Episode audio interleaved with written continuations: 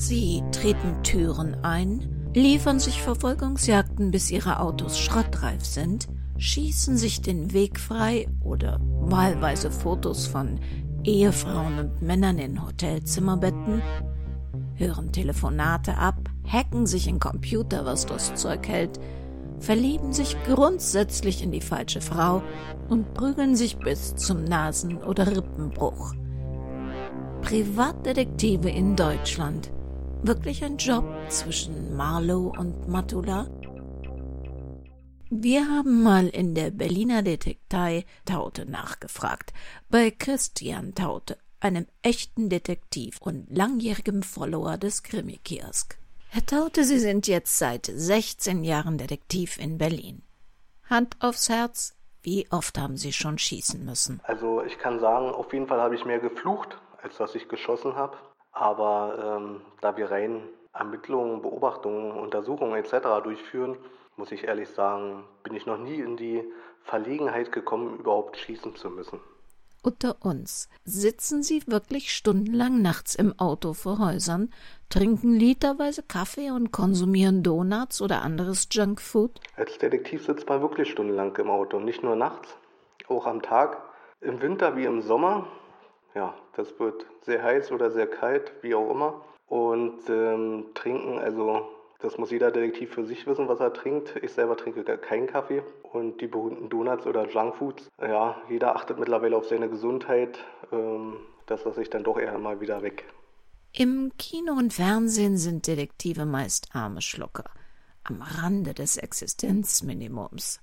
Verdient man wirklich nichts als Private Eye? Oder fahren Sie heimlich doch Porsche? Ja, also arme Schlucker sind wir nicht. Den Porsche fahren wir auch nicht. Ähm, wollen wir aber auch gar nicht fahren. Von daher passt das so, wie es ist. Man kann seinen Lebensunterhalt damit bestreiten und das ist gut so. Was stört Sie an Ihren fiktiven Kollegen aus Buch und Film? Ja, was stört mich an den fiktiven Kollegen? Wo soll ich aufhören, wo soll ich anfangen? Ähm, ja, natürlich dient das alles der Unterhaltungsbranche. Die fiktiven Kollegen dringen einfach in Wohnungen ein, hören ab, belauschen etc. Ähm, das sind natürlich alles teilweise schwere Straftaten, wofür man auch ins Gefängnis gehen kann. Und wenn so ein Detektiv tatsächlich arbeiten würde, würde er Probleme in unserem Rechtsstaat bekommen, als da wirklich ähm, Beweise zu erbringen.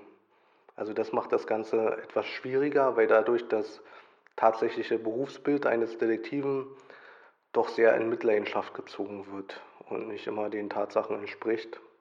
Das ist manchmal ein bisschen schade, weil viele Leute dann doch denken, dass es der Wahrheit entspricht, was da gezeigt wird. Gibt es etwas, das Sie bei Ihren Literaturpendants beneiden? Ja, worum beneide ich Sie? Also im Endeffekt ist es ja jeder Experte, der noch zu Rate gezogen wird, in einem besonderen Fall, der hat sofort Zeit für den Ermittler, steht sofort zur Verfügung und kann innerhalb von zwei Minuten ein Ergebnis liefern. Funktioniert natürlich in der heutigen Zeit gar nicht. Und natürlich, es sind immer sehr, sehr umfangreiche, komplizierte Fälle, die wir auch sehr, sehr gerne machen. Allerdings ähm, in der heutigen Zeit auch möchte der Mandant dann doch immer das Ergebnis am besten schon vorgestern. Und äh, umso komplizierter, umso mehr Zeit benötigt man einfach. Und da sind die Literaturkollegen doch schon gut bedacht, dass sie die Zeit haben, die sie eben benötigen und da keiner ihnen noch zusätzlich Druck macht. Was macht in Ihrem Job denn am meisten Spaß? Ja, doch tatsächlich die Abwechslung. Ja. Also wir selber sind ja sehr aktiv, äh, wie gesagt, bei Ermittlungen, Untersuchungen, Beobachtungsmaßnahmen ist viel, sehr, sehr vielschichtig. Natürlich sind wir noch weiterhin spezialisiert im Bereich Konfliktmanagement, Teamentwicklung etc. Und äh, bei der Lauschabwehr sind wir auch sehr, sehr aktiv. Das bedeutet, wir haben wirklich die unterschiedlichsten Richtungen, die wir abdecken also ein sehr, sehr breites Leistungsspektrum, wo wir jeden Tag was Neues erleben. Also kein Fall, kein Tag ist wie der andere. Es ist immer individuell und das ist doch sehr abwechslungsreich und macht demzufolge auch sehr, sehr, sehr viel Spaß. Ist Ihr Beruf gefährlich? Kurz und knapp gesagt, nein. Also man tritt zwar bestimmten Leuten auch immer wieder auf die Füße mit seinen Ermittlungen und da gibt es vielleicht auch mal ein paar nicht ganz so nette Worte, aber wirklich gefährlich ist der Beruf nicht. Kann eigentlich jeder Detektiv werden? Ja, also im Endeffekt jeder kann in der Bundesrepublik Deutschland Detektiv werden. Er muss äh, nach heutigem Stand ein einwandfreies Führungszeugnis nachweisen, kann sich sofort auch als dieser bezeichnen, ist kein geschützter Beruf und dann kann er anfangen. Ob das jedoch immer ausreicht, ist dann die zweite Frage. Man sollte doch gute Kenntnisse im Bereich der Ermittlung, Beobachtung, Untersuchung etc. haben, um da auch erfolgreich tätig zu sein. Gibt es viele weibliche Kollegen? Also nach meinen Erfahrungen hat in den letzten fünf Jahren die Anzahl der weiblichen Kollegen doch äh, gut zugelegt. Mm, es sind immer noch weniger, als man eigentlich in dem Beruf bräuchte, weil in sehr vielen Angelegenheiten die weiblichen Kollegen doch unauffälliger sind und nicht gleich als äh, Bedrohung oder was auch immer wahrgenommen werden und dadurch natürlich unter Umständen in bestimmten Sachen erfolgreicher sein können als die männlichen Kollegen. Muss man einfach mal so sagen. Also es hat ein Anstieg stattgefunden. Es ist aber noch nicht auf dem Stand, ähm, wie ich mir das selber persönlich wünschen würde. Da dominieren doch immer noch die männlichen Kollegen. Gibt es Bereiche, die für Sie tabu sind, wo Sie niemals einen Auftrag annehmen würden? Ja, wir müssen tatsächlich öfter Aufträge ablehnen. In den meisten Fällen fehlt da die rechtliche Grundlage, überhaupt agieren zu dürfen. Ja. Man muss sich vorstellen, dass äh, auch immer wieder Mandanten ankommen, dass wir doch mal bitte Handydaten auslesen sollen oder E-Mail-Verkehr abfangen und so weiter. Da macht sich jeder strafbar. Also selbst die Behörden dürfen das nur mit richterlichem Beschluss und nicht einfach so. Ähm, auch immer wieder gerne nachgefragt, was der Ex-Partner so macht. Und das ist absolut kein berechtigtes Interesse und da dürfen wir gar nicht tätig werden. Und demzufolge lehnen wir solche Aufträge auch regellos ab. Sind Sie schon mal in einer Situation gewesen, in der Sie selbst nicht weiter ermitteln wollten oder konnten und die Polizei involvieren mussten? Natürlich arbeiten wir immer wieder mit der Polizei zusammen. Im privaten Bereich ist es immer wieder bei Kindesentzug, Kindesentführung. Ja, wenn wir da bestimmte Erkenntnisse erlangen, leiten wir diese umgehend an den leitenden Polizeibeamten weiter, der dann damit weiter arbeiten kann. Und auch im Wirtschaftsbereich gibt es immer wieder Fälle, wo die Strafverfolgungsbehörden sehr, sehr starkes Interesse haben an den Informationen, die wir da erarbeitet haben. Und dementsprechend lassen wir das dann der Polizei zukommen und die leitet dann weiter weitere rechtliche Schritte oder Ermittlungen eben ein, die von den Behörden aus durchgeführt werden müssen. Sie geben Detektivkurse für Kinder? Ja, wir geben Kurse für Kinder, aber nicht nur, nur für Kinder, sondern auch für Erwachsene. Also ob jung, ob alt, ähm, bei uns kann man richtig am Tatort aktiv werden, man kann Spuren sichern, muss kombinieren, Rätsel lösen, um immer einen Schritt weiter zu kommen, um im Endeffekt den Fall zu lösen. Ähm, mit Kindern ist das natürlich äh, sehr, sehr spannend, sehr, sehr individuell. Die Reaktionen, dass die Kinderaugen, die da strahlen, äh, mit welcher Begeisterung die dabei sind, das ist manchmal absolute Wahnsinn. Und bei den Erwachsenen ist es eigentlich so, dass es gerade in Firmen als teambildende Maßnahme genutzt wird, um einfach der Gruppe, dem Kollegium wieder ein bisschen mehr Pep zu verleihen, wo alle mit Spaß und Spannung richtig miteinander agieren müssen, weil einer alleine, so viel sicher, kann diesen Fall definitiv nicht lösen. Und da sind die ganzen Individualitäten jedes einzelnen Teilnehmers gefragt und gefordert. Und das ist immer wieder spannend zu sehen, wie da so eine Gruppe, ob das eine Kindergruppe ist oder eben eine Erwachsenengruppe, agiert, ist immer wieder ja, mit sehr, sehr viel Spaß verbunden und sehr, sehr viel Aufregung.